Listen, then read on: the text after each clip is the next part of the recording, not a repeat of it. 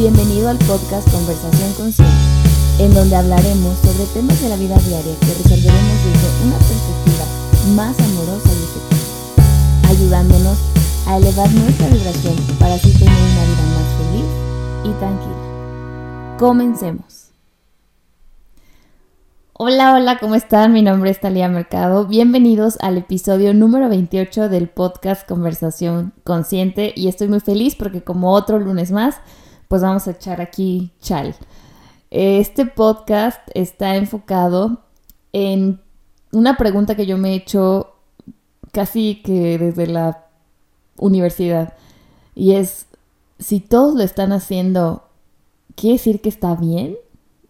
quiere decir que es lo normal y entonces tengo que hacerlo yo también.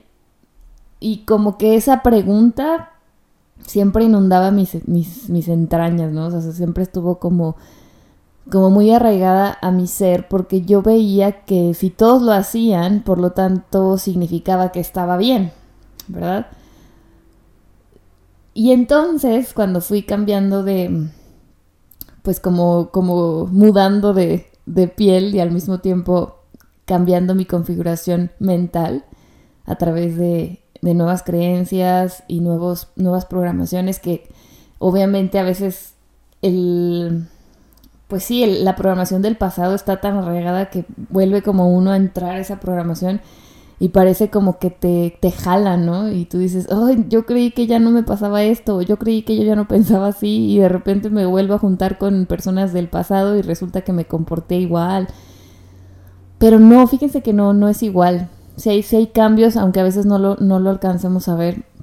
Entonces, bueno, esta pregunta de si todos lo hacen está bien, entonces quiere decir que tengo que hacer lo que todos hacen para yo poder entrar como en esta parte de la aceptación social. Y si no fuera por mis crisis de ansiedad y ataques de pánico, que obviamente mi, ser y, todo mi cuerpo estaba en contra de que yo hiciera lo que la sociedad dictaba, si no hubiera sido por eso, yo creo que yo hubiera seguido todos los estándares eh, socialmente aceptados.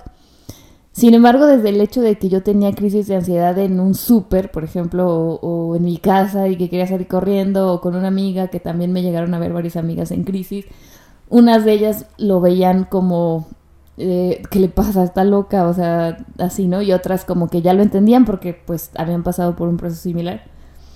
Pero si no hubiera sido por las crisis de ansiedad, yo no sé qué hubiera sido de mí. Entonces agradezcan, aunque es difícil en ese momento, agradezcan todo lo que no es tan bueno aparentemente en ese momento porque de verdad que te salva, o sea, el cuerpo es tan listo y tiene una inteligencia tan propia que, que te salva, te salva de seguir estándares que, que tú no estás diseñado para seguir estándares. Y yo siempre digo que la gente que escucha este podcast, aunque sea una, esa una sé que va a ser algo magnífico de su vida. Entonces, yo por esa persona y por mí, en primer lugar, porque acuérdense que nosotros somos nuestra prioridad, por mí en primer lugar hago esto para volverme a escuchar y decir, ay Talia, necesito un consejo. Y pues qué mejor que recibirlo de mí misma, ¿no? Acuérdense que nosotros tenemos la divinidad en nuestro ser, somos la divinidad andando, entonces pues hay que escucharnos. Y bueno, si te sirve a ti, pues qué genial, ¿no? O sea, es una herramienta fantástica Spotify y me da mucho gusto que, que te pueda funcionar. Entonces, si todo el mundo lo hace, ¿tú crees que es normal? O sea, no necesariamente, ¿ok? Si eres de mi equipo de las raras o de los raros, qué chido, o sea, porque quiere decir que veniste a hacer algo diferente a este mundo, algo para marcar la diferencia. Y que sí te va a doler, porque obviamente me dolió mucho, la, ansiedad no está nada padre, las crisis de pánico no están nada padres. Y primero me decían, no, es que tu papá, como tu papá tuvo crisis de ansiedad, tú también, es que como en tu familia, hubo muchas carencias, pues es seguramente por eso. Este, porque ya lo traes en tu ADN, o sea, ya, ya, o sea. Pero dije, no puede ser, o sea, yo conozco, conocí a muchas personas que sus papás pasaban por cosas familiares, por cosas este, similares, perdón, o que tenían también carencias, o, muchas más carencias de las, que yo de las que yo tuve, y no tenían crisis de ansiedad ni pánico, o tuvieron todavía más problemas y aún así no, manifestaron nunca una, un ataque de pánico, o al menos que yo supiera. Sin embargo, hay muchas maneras en las que tu cuerpo te muestra que hay cosas que no está bien, que aunque la sociedad diga, no está bien, porque si te estás enfermando, si tienes asma, si tienes problemas de la piel, si tienes este problemas del corazón, si tienes hipertensión, si tienes diabetes, ¿ustedes creen que es normal que tantas personas en la actualidad tengan diabetes, hipertensión, cáncer, artritis, lupus y la lista es interminable? ¿Tú quieres realmente encajar ahí? Estar en un, en un rompecabezas en el que te va a costar la salud, te va a costar la paz, te va a costar todo eso. O sea, ¿de verdad estás dispuesto o dispuesta? Yo creo que es importante pensar en eso. O sea, ayer comentaba con una amiga de que, ojalá que, que lo escuche porque seguramente va a saber quién es. Comentaba con una amiga que, que pues a ella no le gusta ir a terapia, ¿no? O sea, ella dice, a mí no me gusta ir a terapia. Y yo le decía, está bien, Obviamente nosotros que, ya fuimos a terapia, por ejemplo, yo soy una fiel amante de la terapia. Nosotros quisiéramos que todo el mundo fuera a terapia, que todo el mundo se diera cuenta, que abriera los ojos, que saliera de la Matrix y no sé qué. Pero como ella misma lo dijo, me dijo, es que yo estoy haciendo lo mejor que puedo con las herramientas que, he tenido hasta hoy. Y para mí, para mí, esto que tengo yo hoy es lo mejor que pude haber hecho y esto me hace sentir bien. Y entonces ahí es cuando dices, pues sí es cierto, o sea, no necesariamente todos tenemos que ir a terapia. Algunos decidimos ir a terapia por X, X razón. Ay, perdón, me alejé un poquito del micrófono, es que estaba mal sentada. Pero bueno, o sea, no, no necesariamente todos tienen que ir a terapia para abrir los ojos. Probablemente a ella en algún punto le va a pasar que le caiga un 20 o ya le cayó y ella está trabajando en su proceso, está leyendo libros, está escuchando podcasts, está haciendo cosas y con lo mejor que puede. Y hay otras personas que decimos, no, la neta, yo sin terapia no la armo. Y está bien. O hay otras personas que dicen, no, sabes qué, yo con mi novio de la primaria, de la secundaria, de la prepa me casé y soy súper feliz.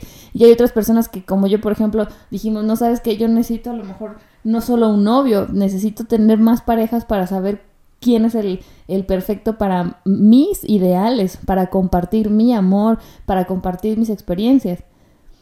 Y afortunadamente encontré, eh, sin buscar, porque obviamente yo antes lo buscaba y pues obviamente era un error, un error catastrófico, pero sin buscar encontré a alguien con el que puedo compartir mi amor y mi felicidad y no pongo en él mis expectativas.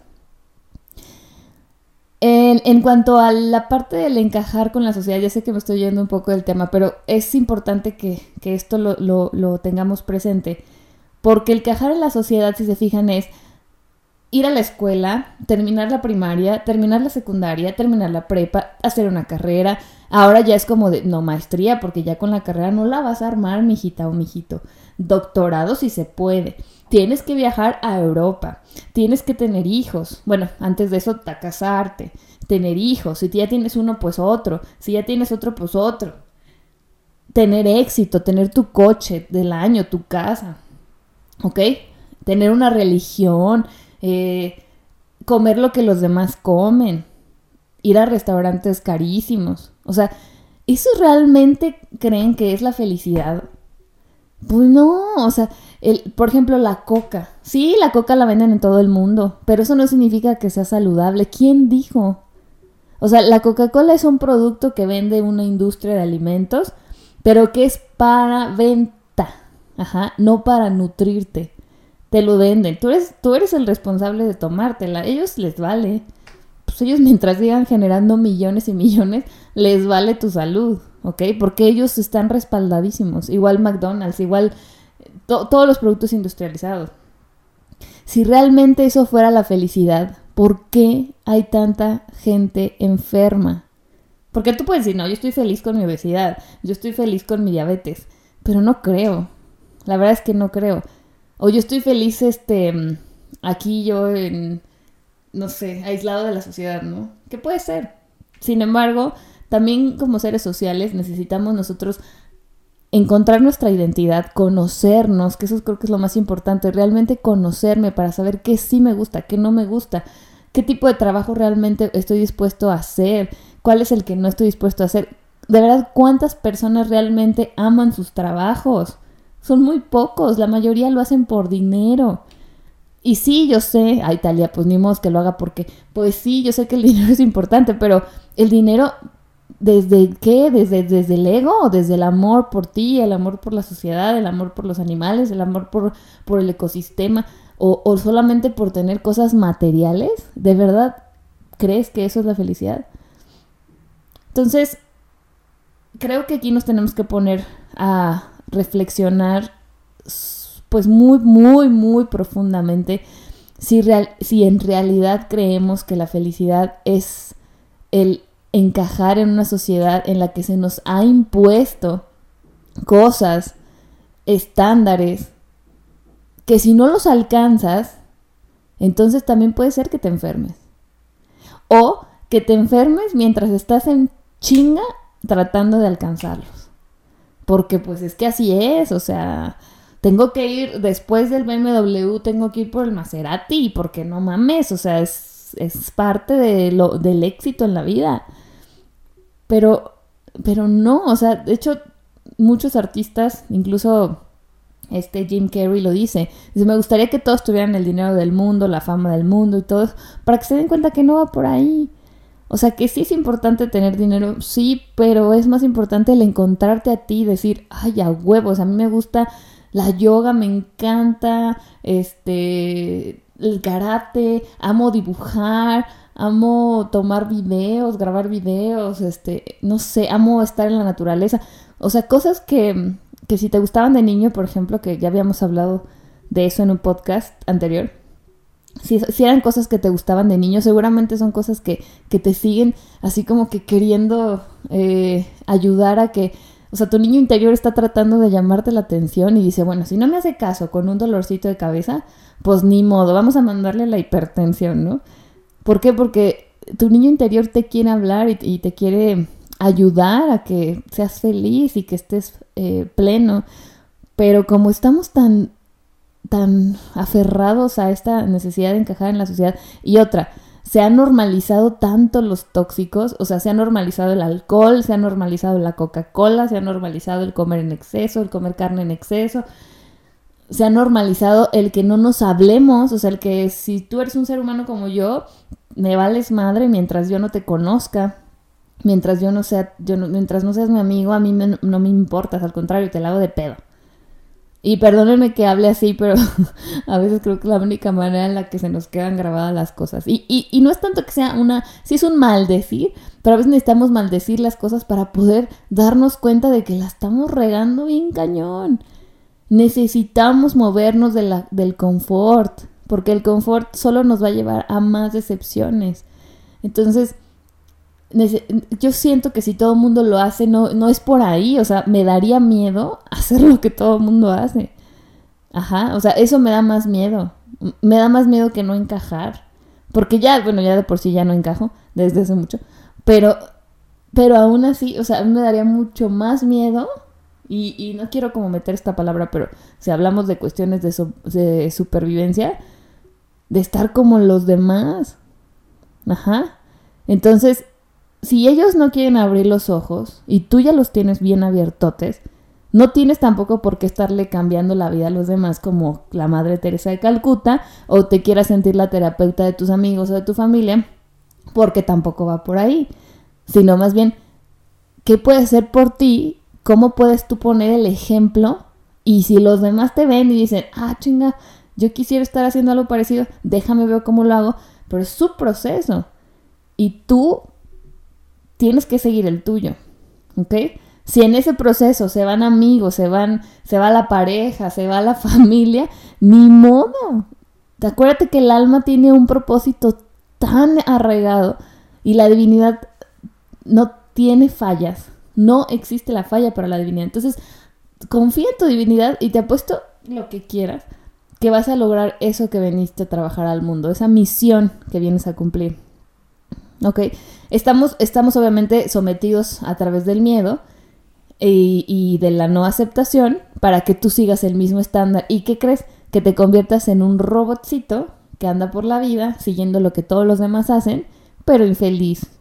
y sin una sin un estado de plenitud.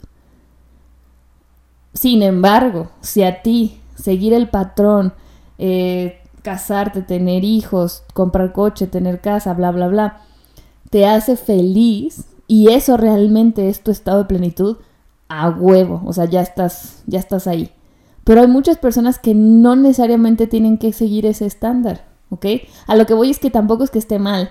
Yo también, por ejemplo, yo sí quiero cosas que podrían resultar ser más de sociedad. Por ejemplo, yo sí quiero tener una casa, yo sí quiero tener un mejor coche, yo sí quiero viajar por el mundo, pero no, no al mismo ritmo que me lo marcaron de que a los veintitantos me tenía que casar, a los 28, 30 hijos o incluso antes, y luego ya para los 35 ya tener la vida resuelta, porque no, porque no, o sea, tengo 31 y no es así. Pero ya no me agobia como antes, ¿ok? Entonces date la oportunidad de, de romper el estándar.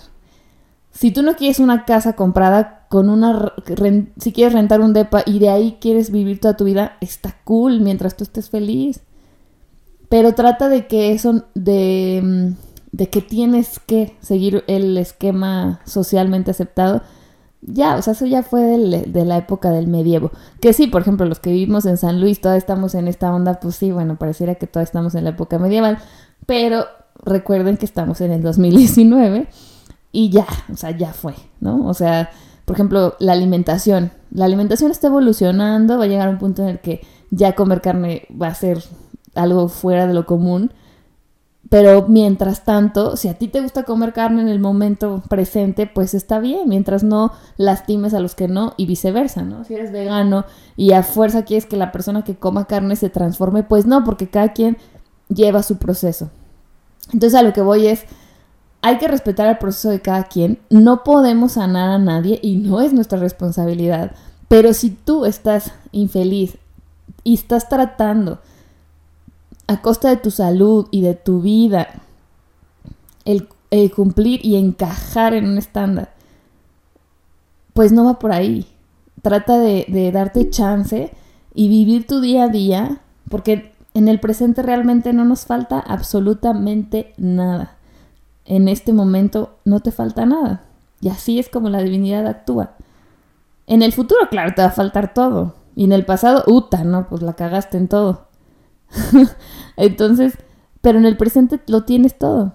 Entonces, vamos a darnos la oportunidad de salir del molde. Atrévete, atrévete. Yo sé que si por algo me estás escuchando, entonces atrévete a salir del molde.